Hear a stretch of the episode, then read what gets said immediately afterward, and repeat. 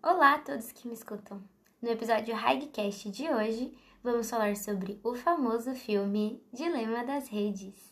Eu sou Letícia Galhardo e estou aqui com Larissa Santos. Oi, gente, aqui é a Larissa. No documentário do Dilema das Redes, é, tem o professor Eduardo Tuft, que ele dá aula de estatísticas na Yale, e ele fala assim, que existem apenas duas indústrias que chamam seus clientes de usuários, a de drogas e a de software. Então, ele compara a gente com usuários de drogas. Por quê? É, a gente analisa essa frase e dá para concordar que a gente não consome as redes, a gente é consumido por elas. Porque você não tem nenhuma obrigação de ficar mexendo no Facebook, no Twitter, no Instagram por horas, mas você gosta daquilo. Você entra no, no Instagram para ver cinco minutos o seu feed e você acaba ficando muito mais tempo sem se dar conta do que aconteceu. Você deixa de fazer coisas porque você estava vendo foto no Instagram, porque você estava no TikTok. E você, Lê, concorda que a gente é consumido pelas redes? Na verdade, eu concordo sim, Lari, com o que você acabou de comentar. E sim, a gente acaba sendo consumido pelo, pelas redes sociais mesmo. E a gente nem percebe, mas o aplicativo que a gente baixa de forma gratuita tem algo acontecendo ali, né? Ele realmente está consumindo, consumindo os nossos dados. Eles estão vendendo nossos dados para que as empresas tenham mais sucesso, tenham mais certeza de produtos que vão ser comprados. Então a gente é o produto, nós somos o produto.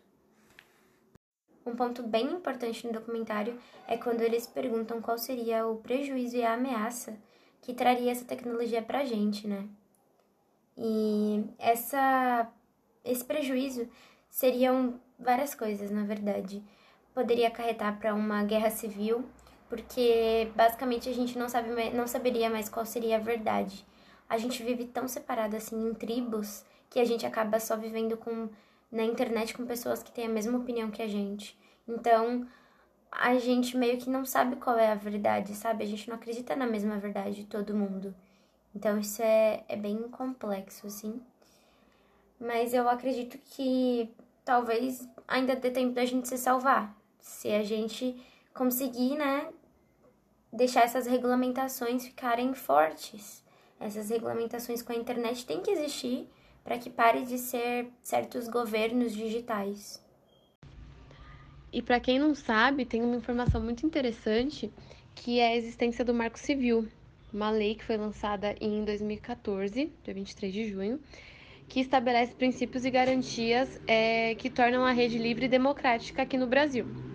E aí, é, ela assegura os direitos e deveres dos usuários e empresas provedoras de acesso e serviço online e faz com que as pessoas elas tenham mais, digamos que, segurança de mexer na internet. Então, é, conversas e e-mails elas não podem ser divulgadas, a não ser que seja uma investigação criminal. Caso contrário, ninguém está permitido de ler uma conversa no Facebook de outra pessoa, tecnicamente.